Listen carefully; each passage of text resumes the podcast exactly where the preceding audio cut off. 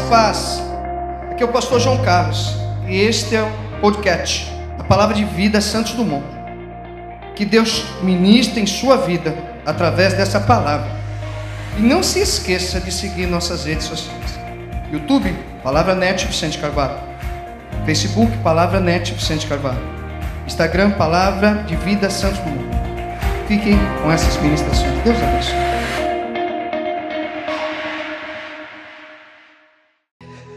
Hoje nós temos uma palavra e eu fiquei apaixonado por ela, porque Deus me deu um algo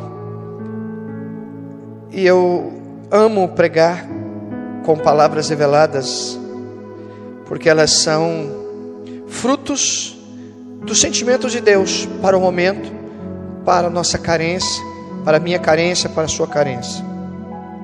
E eu quero muito que hoje com todo respeito, você compreenda que essa história, ou mais certo, as parábolas de Jesus, tenham um significado realmente pleno para a minha vida e para a sua vida. É uma parábola extremamente conhecida, fala sobre a parábola do filho pródigo.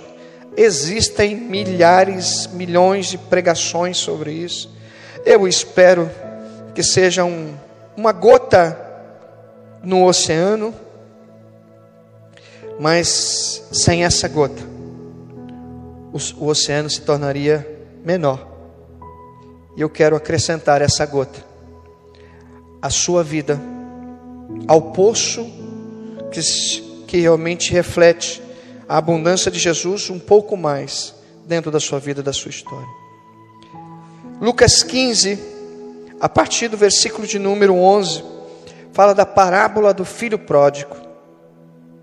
E é uma parábola muito linda, uma parábola que chama a atenção, e você que está nos vendo, eu quero poderosamente falar para você que essa palavra vai falar comigo e vai falar com você, vai falar com a sua casa, mas vai falar principalmente com a essência da tua alma, em nome de Jesus. O texto diz assim: Ele disse: Um certo homem tinha dois filhos, e o mais moço deles disse ao pai: Pai, dá-me a parte da fazenda que me pertence.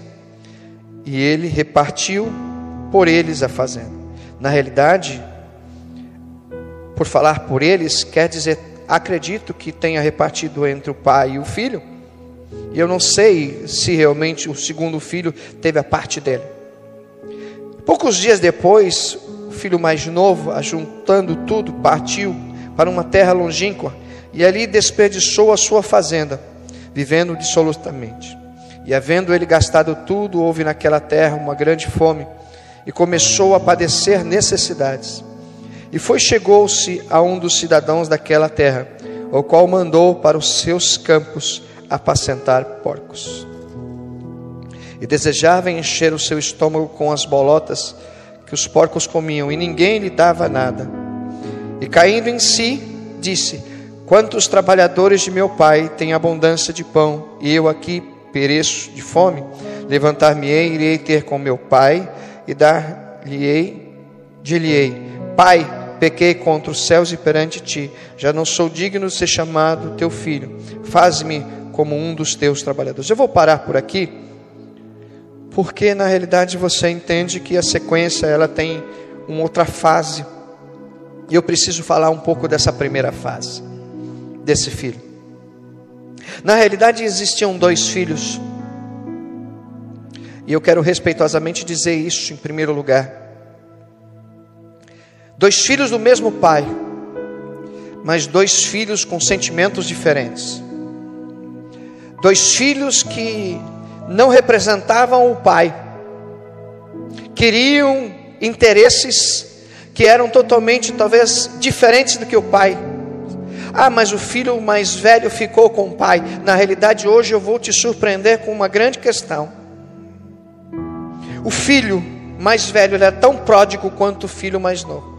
Só que existe uma coisa dentro do meio cristão.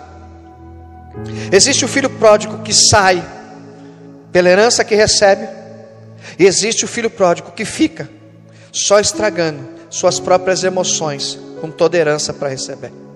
O que nós vamos olhar hoje aqui, como ação de reflexão e análise dentro da minha vida e da tua vida é uma questão talvez muito séria. Que o primeiro do primeiro filho, o mais novo, que era um filho que estava com algumas ações interessantes dentro da sua vida. Primeiro, ele já não estava mais satisfeito no lugar que ele estava.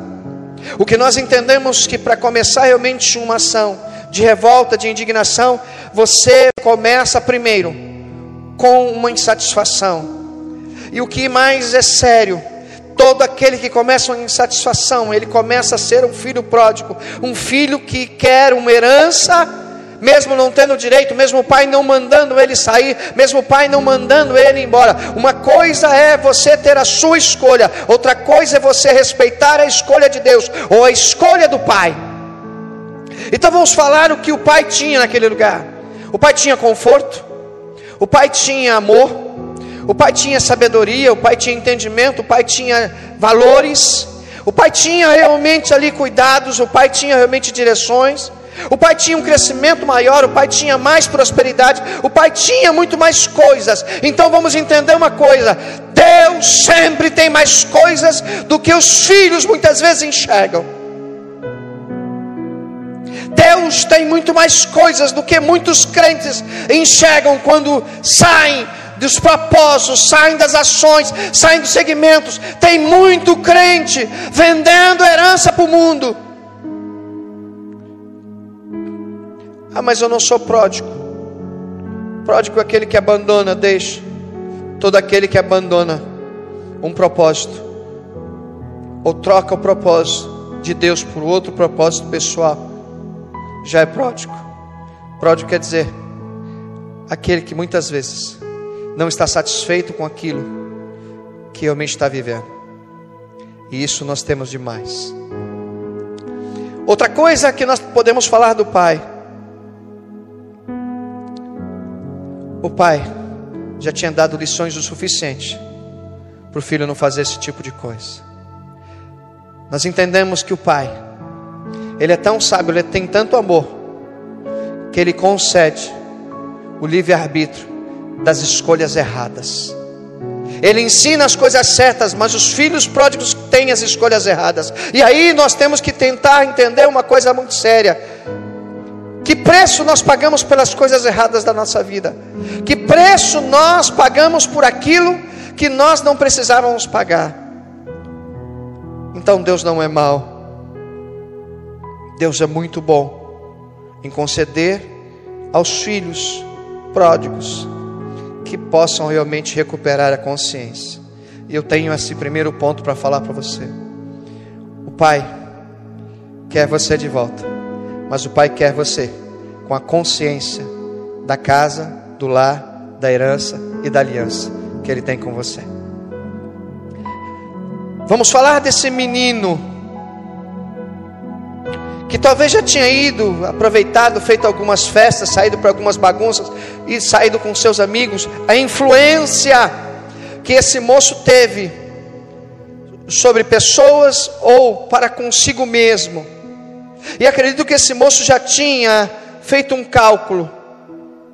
Eu vou pegar minha herança e vou viver o resto da vida só aproveitando esse tipo de coisa, só curtindo a vida, só tendo coisas que realmente. Eu tenho uma questão para falar para você, irmão. Filho pródigo gasta tudo. E ele gasta o que é mais sério, não é dinheiro ele gasta os valores que o pai deu para ele. Isso talvez seja o grande mal dos grandes, dos grandes, dos grandes sentimentos que Deus tem por nós. Nós gastamos os valores e os sentimentos de Deus à toa, com coisas que não prestam. Gastamos o tempo de Deus com banalidades, Gastamos o amor de Deus em futilidades, gastamos a prosperidade de Deus em coisas que não preenchem o coração de Deus e não faz o nosso coração ser preenchido pelas coisas de Deus. Usamos de forma errada coisas e talentos. Gastamos talentos em coisas que realmente são só muitas vezes fantasias. E os crentes precisam nos dias de hoje entender que um filho pródigo gasta o talento que ele recebeu de Deus naquilo que é prazer para ele mesmo. Muita gente sabe pregar, muita gente sabe adorar, muita gente sabe ministrar, mas muitas vezes está com os valores errados. Os valores, muitas vezes, utilizados para a própria vaidade. Foi o que esse moço fez.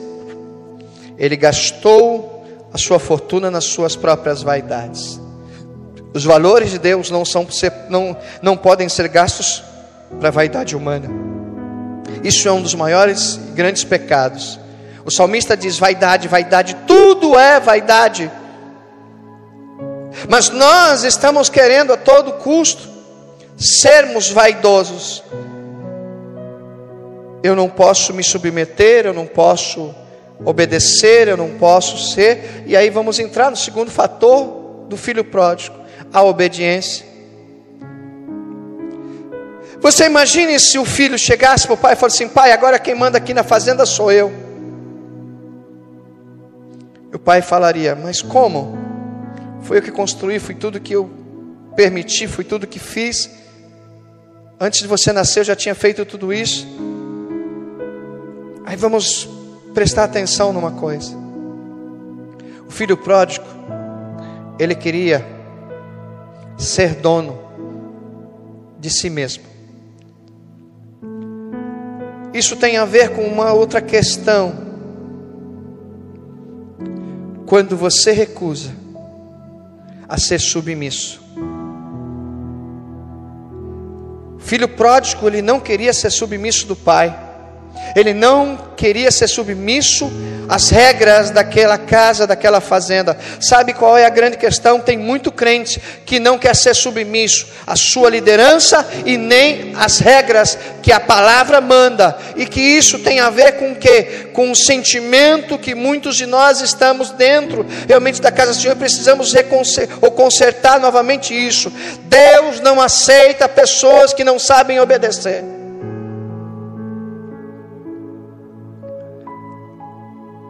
Texto diz que esse homem foi aproveitando, curtiu com muitas mulheres, bebeu muito, andou em lugares que talvez ele nunca pensou, comprou coisas, vendeu por coisas por preços mais baratos, porque na realidade quando a pessoa ela não faz conta, não faz cálculo do que ela realmente tem em mãos, ela começa a ser um esbanjador.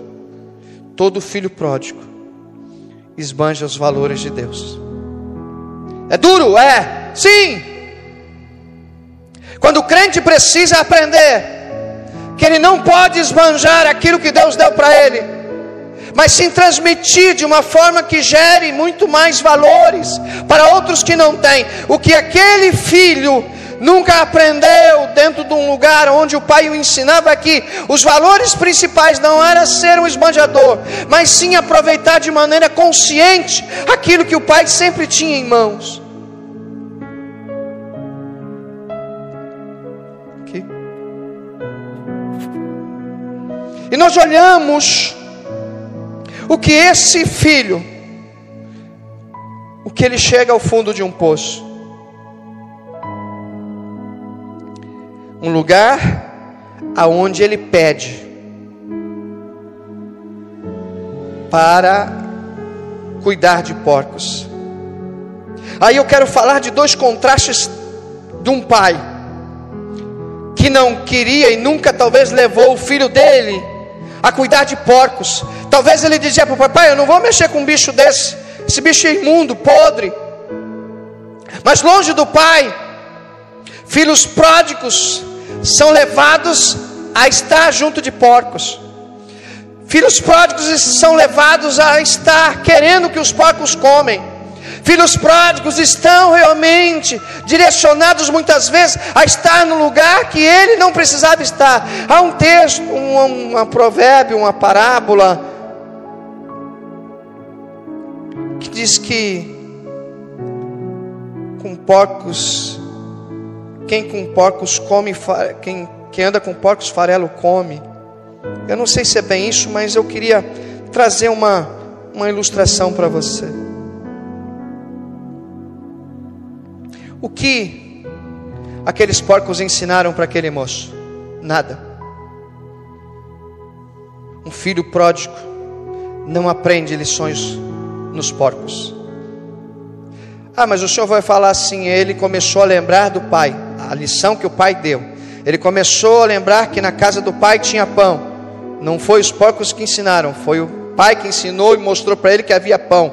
O pai, ele lembrou que o pai, os empregados tinham muito mais valores. Aí eu também tenho uma questão: não foi os porcos que ensinaram para ele que aquele lugar realmente não tinha valor. Ele lembrou que no lugar onde ele estava, muito antes de chegar àquele lugar, ele sabia que o pai tinha valores totalmente diferentes do que ele estava, no lugar que ele estava. Então eu tenho uma questão para falar para você: em que lugar você está distante da casa do pai? Em que lugar? Você que está me ouvindo, que está desviado, que está afastado, que está a ponto de jogar tudo para o alto, você está distante da casa do pai. Aquele moço cheirava porco, tocava em porco. Mas a grande questão é que do outro lado tinha um pai esperançoso, cheio de esperança, dizendo: Meu filho vai voltar. Olha que é o amor de um pai mesmo o filho tendo feito suas escolhas erradas, o pai estava disposto e esperando ele voltar. O pai estava interessado que o filho voltasse, principalmente da onde ele nunca devia ter saído, da onde ele nunca devia ter abandonado. Preste atenção, meu irmão, minha irmã. Um filho pródigo só pode voltar depois que ele começa a ter consciência. E eu abro um parênteses para falar duas consciências interessantes nesse texto. A consciência de um pai que sempre trabalhou para o melhor, e a consciência de um filho que nunca trabalhou para o melhor, sempre para estragar sua própria história.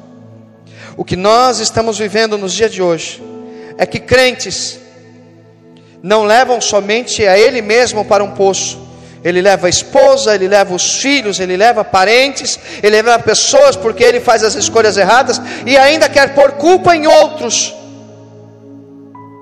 E aí eu trago uma grande ação de pensamento para você. Quando aquele filho recobra a consciência. Primeiro lugar, ele quer se apresentar diante do Pai não mais como filho, ele quer se apresentar como um empregado. Ele entendeu que ele havia estragado uma grande amizade. Ele estragou, aquele filho pródigo estragou na consciência dele uma grande oportunidade de estar com amizade com o Pai.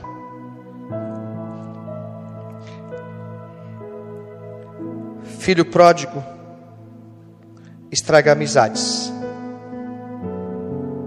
com Deus, principalmente com Deus. Mas nós olhamos agora o Pai, e o texto na sequência ele fala de uma questão aqui muito séria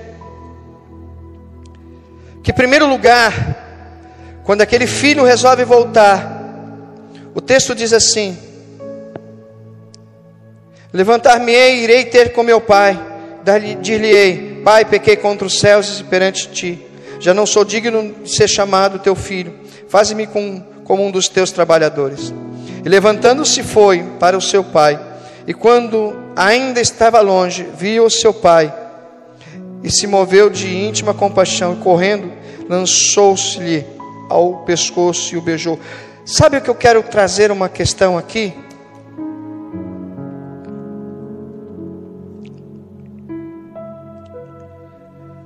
Deus não perde valores para quem Ele ama. Se tem uma consciência de Deus linda, é que o pai representado ali, o pai não era pródigo, o pai era pai, e por ser pai, sabia o quanto era importante ter um filho que ele pensava que estava morto o pai pensava que o filho estava morto. Então vamos entender uma coisa: para aquele pai, o resultado daquele filho era a morte, era o final de tudo. Mas aquele filho volta. Então para o pai houve uma grande ação. A esperança dele não havia se findado. Então o pai se lança aos braços. Improvidente dele estava sujo, barbudo, fedendo, cheio de coisas ainda a serem tratadas. Mas o pai olhou, o abraçou e o beijou. Uma das coisas coisas que um pai, que é Deus, tem para o filho pródigo é a importância de um grande amor. E eu quero deixar isso para você. Filho pródigo fica distante enquanto não lembra, enquanto não descobre que o amor do pai é o melhor amor que ele tem em toda a história do mundo. O amor do Pai é maior do que qualquer amor que o mundo pode oferecer para você. Então, minha irmã, deixa de ser pródiga e para de continuar com essa paixão doentia, essa paixão que não te agrada e não agrada a Deus. Para, meu irmão, de estar dando frutos errados dentro do teu casamento. Isso é postura de filho pródigo. Quando você se converte, você aceita o Pai. O Pai renova o teu amor dentro da tua própria casa. Outra coisa que o pai tinha de importante. O filho vem e diz: Pai, eu pequei contra os céus perante ti. Já não sou digno de ser chamado de filho. Me aceita como empregado.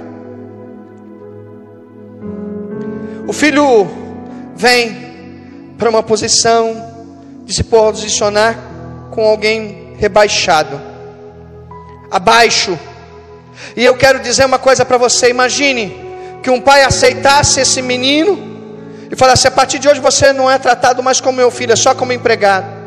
Os outros empregados mais velhos ou mais, mais antigos iam desprezar aquele menino, mas o pai não faz isso. O pai sabe respeitar o lugar do filho. O pai sabe colocar o filho de volta na posição de filho. Então eu tenho uma coisa para dizer para você, filho pródigo. Você precisa lembrar que a posição minha e sua é de filho. Com licença.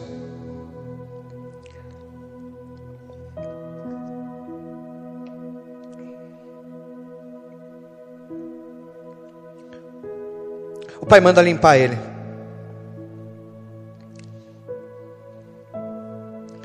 Ele tomou banho, trocou de roupa, fizeram a barba, então vamos abrir um parênteses nisso tudo.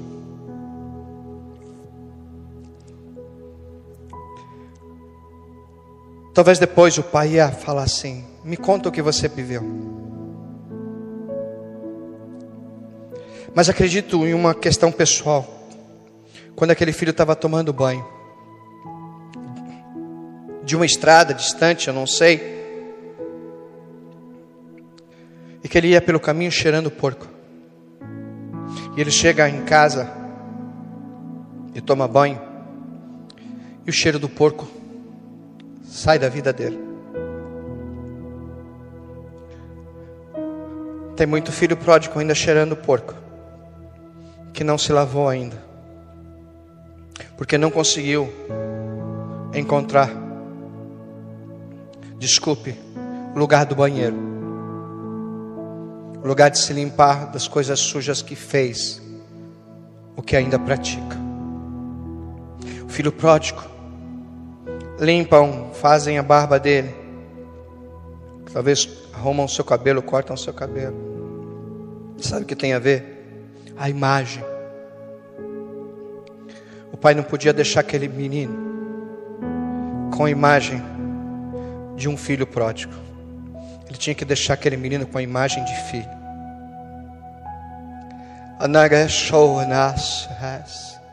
Para o pai, você tem que recuperar a imagem de filho. Para o pai, você tem que recuperar uma imagem não de mundano.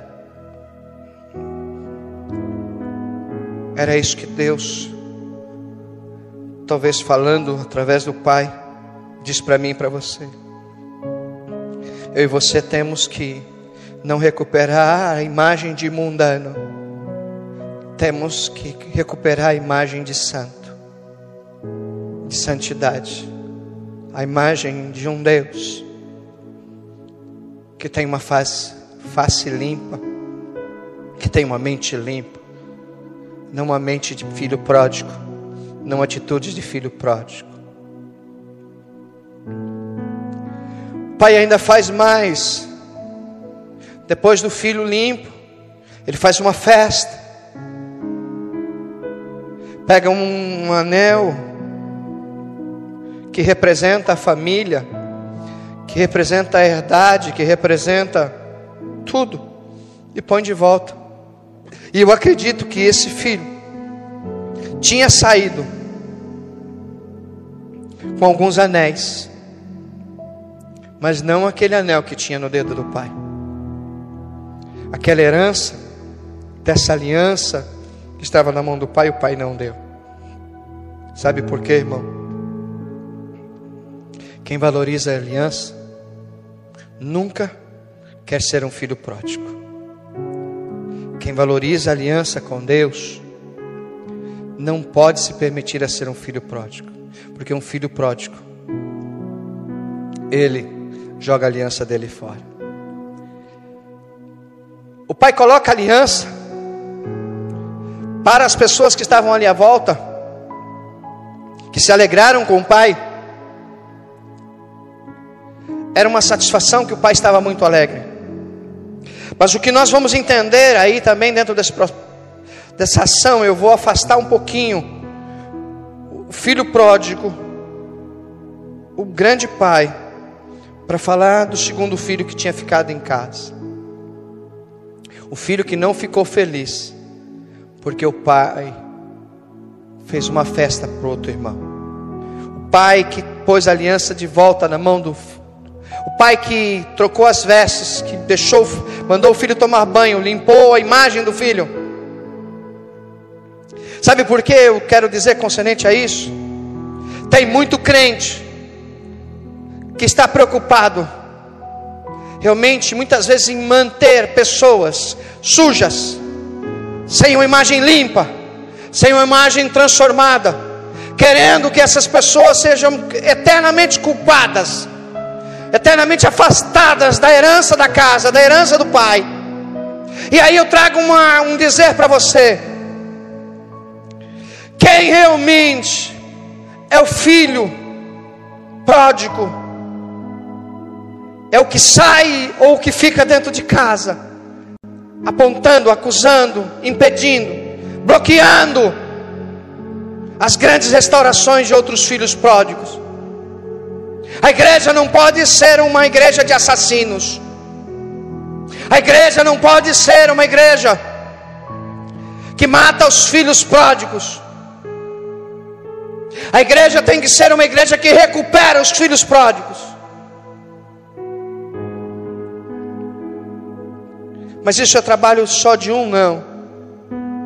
Há um conjunto. Os trabalhadores se alegraram com o filho que voltou, mas o irmão ficou entristecido e revoltado. Aí nós vamos falar duas coisinhas importantes. Primeiro, suas festas não são muitas vezes por alguém que se que volta ou um irmão que volta. Suas festas são muitas vezes para preenchimento das suas vaidades. O que esse filho queria, e ele falou para o pai: Esse volta o senhor faz uma festa. Eu queria fazer uma festa com meus amigos, o senhor nunca deixou. O pai falou: Mas você nunca me pediu. Sabe o que eu quero dizer concernente a isso? Sentimentos maus que estão dentro do coração de pessoas, muitas vezes dentro da casa dele. Sentimentos ruins que estão dentro do coração das pessoas e elas não têm medo de falar para o pai. Ou mais sério, ela esconde do pai, mas não tem medo de falar para os estranhos. Isso é muito fácil. Falar a maldade para os estranhos e não pedir ajuda para transformar esses sentimentos que estão estragando o seu próprio convívio dentro de casa. Olha que coisa tremenda. O pai agora chega e fala: Mas meu filho, tudo que eu tenho é teu também. Se você me tivesse me pedido, tinha liberado para você. Eu, eu quero que você preste atenção nessa última ação, nessa última definição. O texto não diz quantos anos esse moço viveu longe da sua casa. Eu acredito que não foi nenhum nem dois anos, foi um bom tempo. A saudade do pai, a dor do pai, o receio do pai, a angústia do pai, em muitos momentos era muito grande. Aí eu tenho uma questão para falar para você. O pai nunca falou com o segundo filho a respeito do, do primeiro filho, sabe por quê? Porque o pai conhecia a natureza do segundo filho, do filho mais velho. Talvez o pai conversou com algum empregado e falou: Poxa, eu queria que meus dois filhos estivessem juntos. Sabe que o pai se preocupava? Estar com a família unida, estar com as pessoas unidas. Então tem dois fatores aí dois filhos que estavam fora da família. O primeiro tinha ido embora e voltou. O segundo estava em casa, mas não estava com sentimentos dentro da família. Aí você pode falar, mas ele trabalhava para o pai, ele fazia as coisas dentro do pai. Tudo bem, irmão, eu quero dizer uma coisa para você: tem muita gente que faz a obra de Deus, mas não está com o coração na família de Deus, no reino de Deus. E aí nós findamos para poder falar uma das coisas mais sérias. Que o pai se alegrou e que o pai se entristeceu. O pai se alegrou porque o filho que ele pensou que estava morto voltou. Mas o pai se entristeceu porque o filho que estava não queria que aquilo acontecesse. Quem é mais pecador desses dois filhos? Quem está mais desviado? Quem está mais fora da presença do Pai? Quem está mais distante das coisas valiosas? Quem realmente sabe os verdadeiros valores?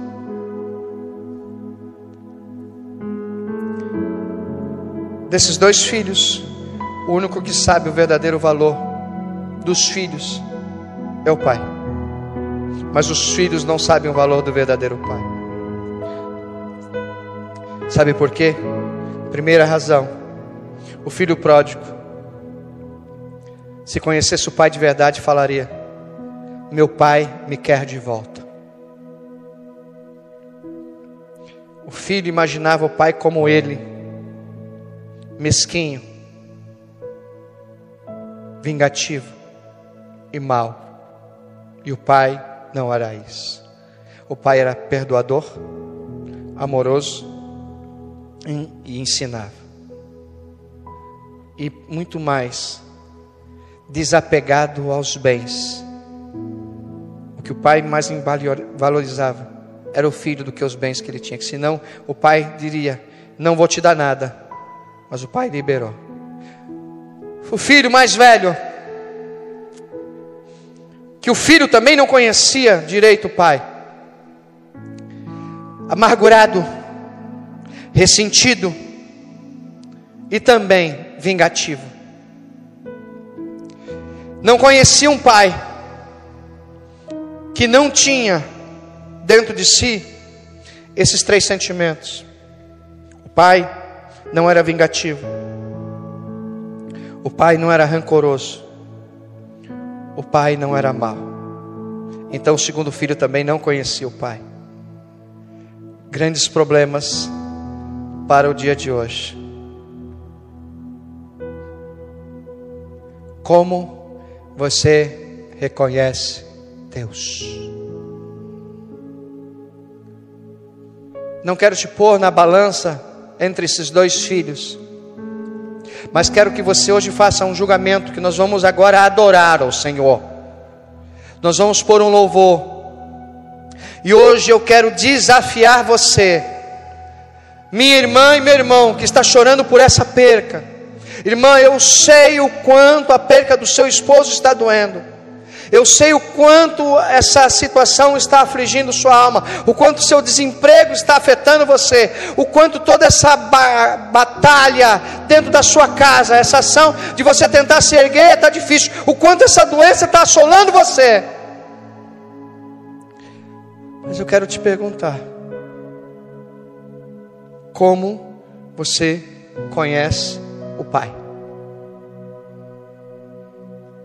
Então você vai dobrar o joelho e vai falar para Deus: me tira, me arranca das coisas que eu tenho me tornado um filho pródigo, e me transforma num filho que valoriza o Pai, que tira os ressentimentos, as mágoas e as formas mais banais dentro da própria casa, dentro da própria família. Porque ser um egoísta também é postura de filho pródigo. E o segundo filho, ou mais velho, era muito egoísta. Então eu tenho uma questão para falar. Vá dobrar o joelho. Vai pedir para Deus arrancar esse egoísmo e tirar essa postura de filho pródigo para que você reconheça o Pai na verdadeira essência que Ele tem para a sua vida e para a minha vida. Nós vamos adorar o Senhor. Enquanto esse louvor estiver, eu desafio você a dobrar teu joelho. Você que vai ouvir essa mensagem, talvez no teu carro, talvez no teu trabalho, talvez amanhã de manhã, ou talvez à tarde, ou à noite, ou no seu trabalho. Eu quero dizer para você que também você pode fazer isso. Dobrar teu joelho e falar para Deus: Deus, eu não quero ser um filho pródigo. Deus, eu não quero ser um filho egoísta. Mas quero que o Senhor me ajude a te reconhecer como o verdadeiro Pai da minha vida. E aí eu garanto para você que a sua imagem de filho será restaurada, será recuperada e você realmente andará na plenitude da bondade, da misericórdia do Pai, que sempre, sempre tem um abraço, um beijo e uma aliança para mim e para a sua vida, em nome de Jesus. Nós vamos adorar agora.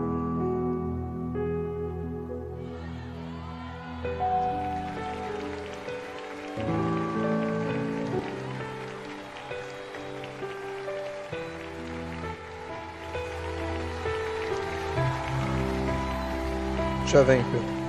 Jó, como pode ainda adorar se não tem motivos para cantar?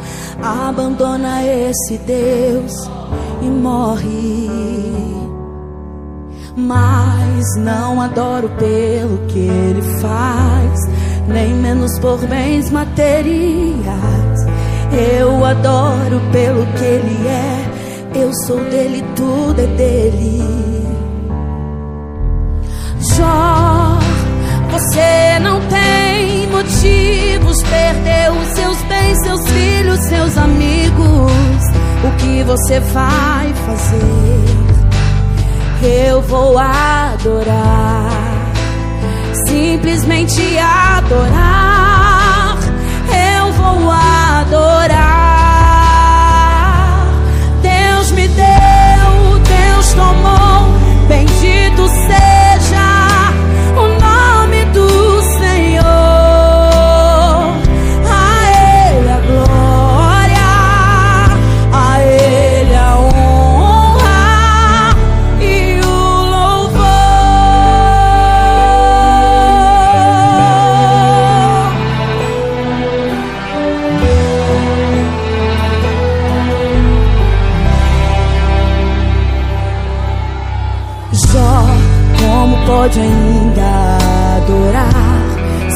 tem motivos para cantar?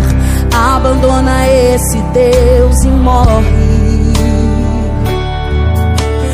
Mas não adoro pelo que ele faz, nem menos por bens materiais. Eu adoro pelo que ele é. Eu sou dele, tudo é dele.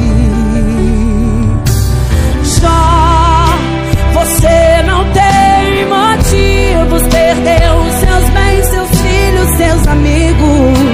O que você vai fazer? Eu vou adorar. Simplesmente adorar eu vou adorar.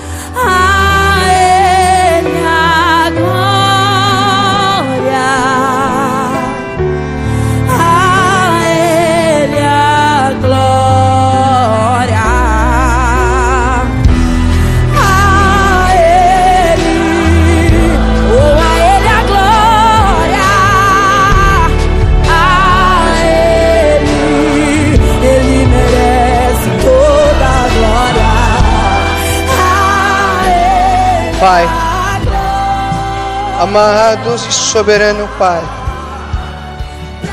eu te imploro perdão pelos valores errados que eu e os teus filhos colocamos no Senhor para o Senhor. Eu peço, Senhor, perdão pelas lições que não aprendemos. Peço perdão, Senhor, pelo jeito demagogo arbitrário, mentiroso e muitas vezes soberbo e altivo que nos posicionamos diante de Ti. Peço perdão pelos valores errados que eu te comparei, que nós te comparamos, que nós deixamos de acreditar e de respeitar. Pai de amor, não perde a esperança por nós, não perde a esperança pelo teu filho, pela tua filha.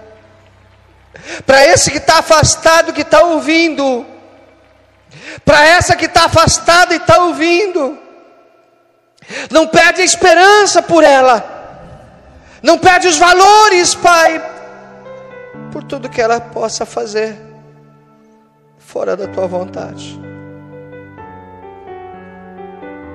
Faz ela ter uma consciência, faz ela recuperar a consciência no meio da sujeira, faz ele recuperar a consciência no meio da sujeira. Pode não ser porcos, mas pode ser algo tão sujo e tão imundo quanto a manada de porcos. Isso traz a consciência do retorno, traz a consciência de uma mente limpa, que lembra dos valores que foram esquecidos e que são os únicos valores que podem recuperar alguém a presença do Pai. Adagamon delisho raines. E eu quero abençoar o retorno desse homem, dessa mulher. Quero abençoar o retorno desse servo e dessa serva. Repreender esse egoísmo barato, infantil, hipócrita e muitas vezes cheio de vingança.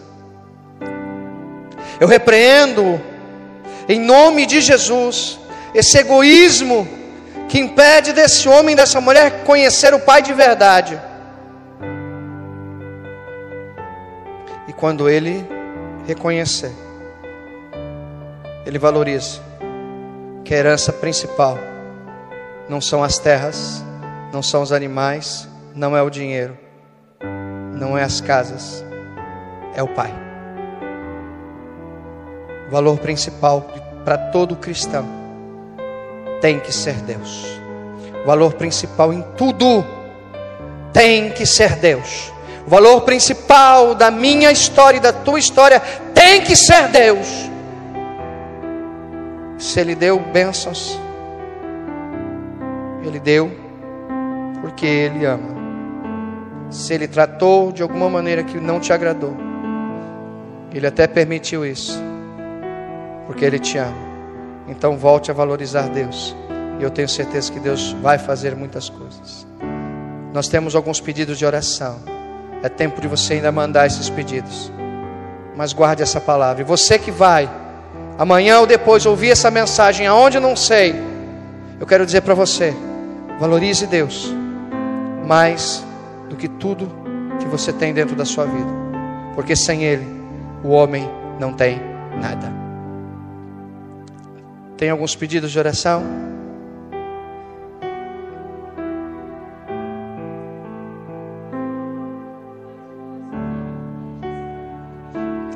Vou fazer uma oração geral. Tem muitos pedidos. Pai, eu não sei quem está pedindo oração pelo casamento. Eu não sei quem está pedindo oração por alguém doente, ou pelo filho que saiu de casa, pelo filho que está preso, ou pela situação, o marido que abandonou, separou. Talvez alguma situação, uma mãe, um pai, um avô, um tio, uma tia que está enfermo, alguém que perdeu alguém ontem, esses dias, alguém que está com muito medo, alguém que está doente em casa. Eu venho nesse momento pedir a Ti, Senhor, que o Senhor comece a entrar com provisão e com providência. Vai longe, vai perto, porque Tu é Deus de perto e Deus de longe. Senhor, move o Teu sobrenatural, afasta essa ação demoníaca que está oprimindo, Senhor, essa pessoa que o Senhor, papai, Senhor, manda orar. Aquelas irmãs que pediram oração também, missionária Maria e todos os irmãos que estão lá na Suécia.